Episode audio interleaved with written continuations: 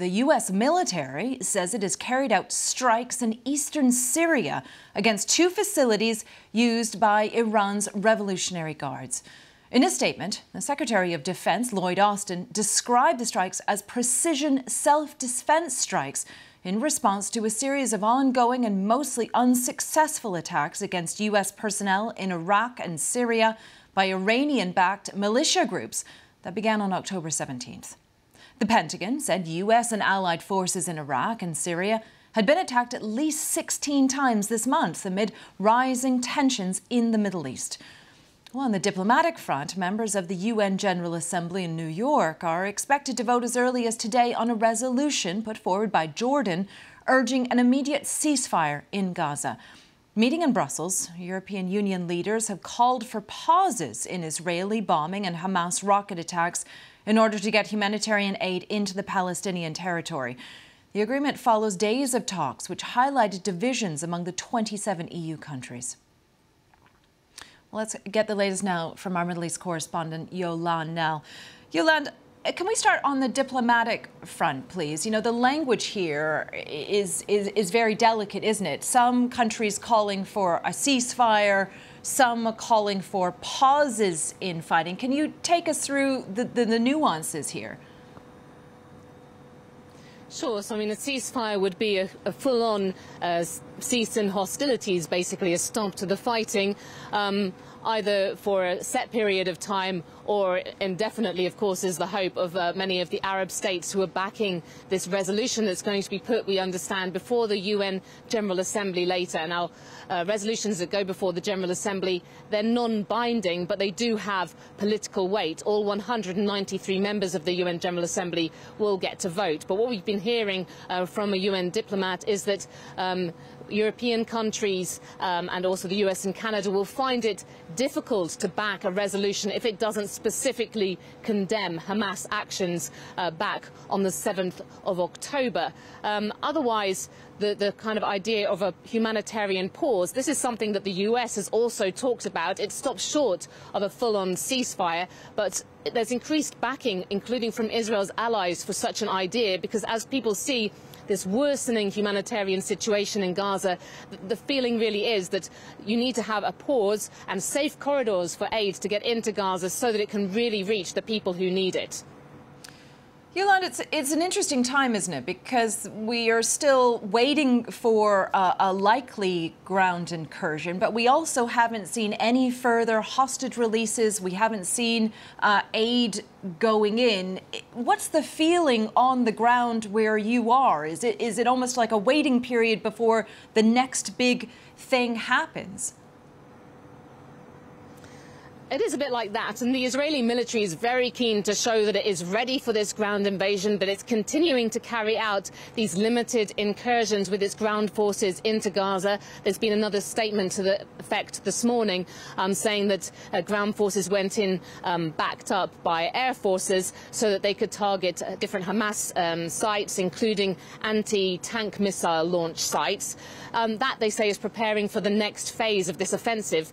But if you look at the Israeli media, there's a poll in one of the leading newspapers um, uh, this morning that says that now that the numbers of people supporting an an imminent uh, ground offensive has fallen uh, just below half. This after, you know, about three quarters of the population in polls um, seem to support the idea of a ground invasion um, not so long ago. And I think one of the real reasons for that is the complications um, arising from the hostages. And people are very worried about what could come, uh, what could become of the hostages. There have been more protests by uh, families of those more than 220 people who are being held inside Gaza in the past day or so. They're getting a lot of sympathy, and they themselves raise concerns about what's happening to their loved ones during this very intense bombardment that we've seen inside the Gaza Strip trip um, after Hamas said that some 50 hostages had been killed in the bombardment. Uh, that's not something, of course, that the BBC is able to verify. Mm, Yolande, can we just broaden our perspective a, a little bit? And, and can you tell us what you're hearing about those U.S. strikes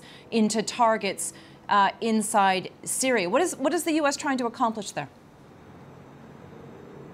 Well, I mean, on the surface of it, this is quite a long way away from where I am, right over on the east of Syria with the border with Iraq. But, of course, as much as the US says uh, that it has not coordinated this with Israel, it's tried to decouple it from what's happening in Gaza.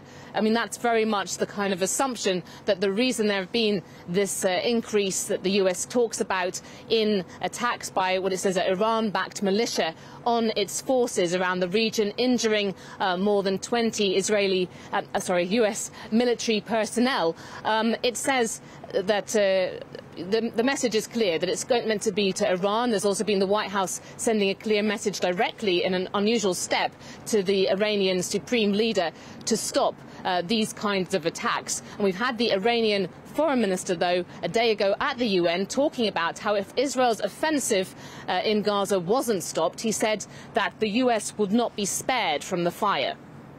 Yolan, thank you for taking us through that. Yolan now speaking to us from Jerusalem. Well, let's go live now to Behnam Ben Taleblu, who's a senior fellow at the Foundation for the Defense of Democracies, where he focuses on Middle East security and political issues. Thank you for joining us. I, I want to focus again on those strikes that we just discussed with Yolan, those strikes we saw overnight uh, by the United States.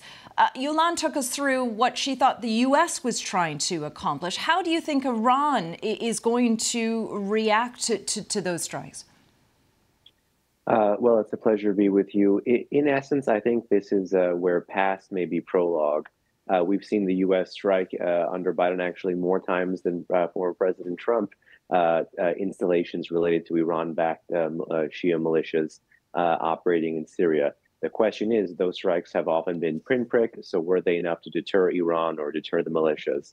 Uh, the answer seems to be no. So I think we're most likely going to be ready for a rinse and repeat, uh, where Khamenei, Iran's supreme leader, the title meant to be taken rather literally, uh, is still likely to feel empowered, is still likely to see the language, in fact, in the press release following the strikes as a sign that America fears more escalation. And the regime, uh, as you mentioned with the comments of the foreign minister, is dangling the prospects of a widening war and is dangling the prospect of using one of these militias, the Shia militias in Iraq and Syria, to try to bail out and save another, which is Hamas uh, in Gaza. I mean, th- that's it. The U.S. was trying to uh, pick to, to, depict these as just kind of uh, very specific, targeted strikes on, on, relatively small targets, weren't they? But of course, it is going to play into fears of a, of a wider escalation in the violence. Do you think we're really on the precipice of this? Uh, I don't believe yet we're on the precipice of it. Many of the reasons, in fact, why I think the administration framed the language around the strike as it did are philosophical and then domestic political. Philosophical because it's been the modus operandi of the Biden administration to try to push for deconfliction and de escalation in the region. The problem is when you have an adversary like the Islamic Republic of Iran with a proxy network in many of these battle zones that it calls the axis of resistance, that it's been arming, training, funding, equipping to do the disgusting things and the heinous things that we saw Hamas do on October 7 uh, these sort of limited pinprick strikes will not be enough to signal resolve and restore deterrence. Mm. And of course, domestic political, because uh, you know nothing is born of a social vacuum, and uh, Americans are quite cognizant of the two years of the American military failure in the Middle East and don't want to see that spread any further. And the Islamic Republic is preying on these fears and trying to divide Jerusalem from Washington right now by targeting more Americans, despite trying to bail out a proxy in Gaza. Okay. Thank you for taking us through that. Ben um, Taleblu, thank, thank you. you for speaking with us.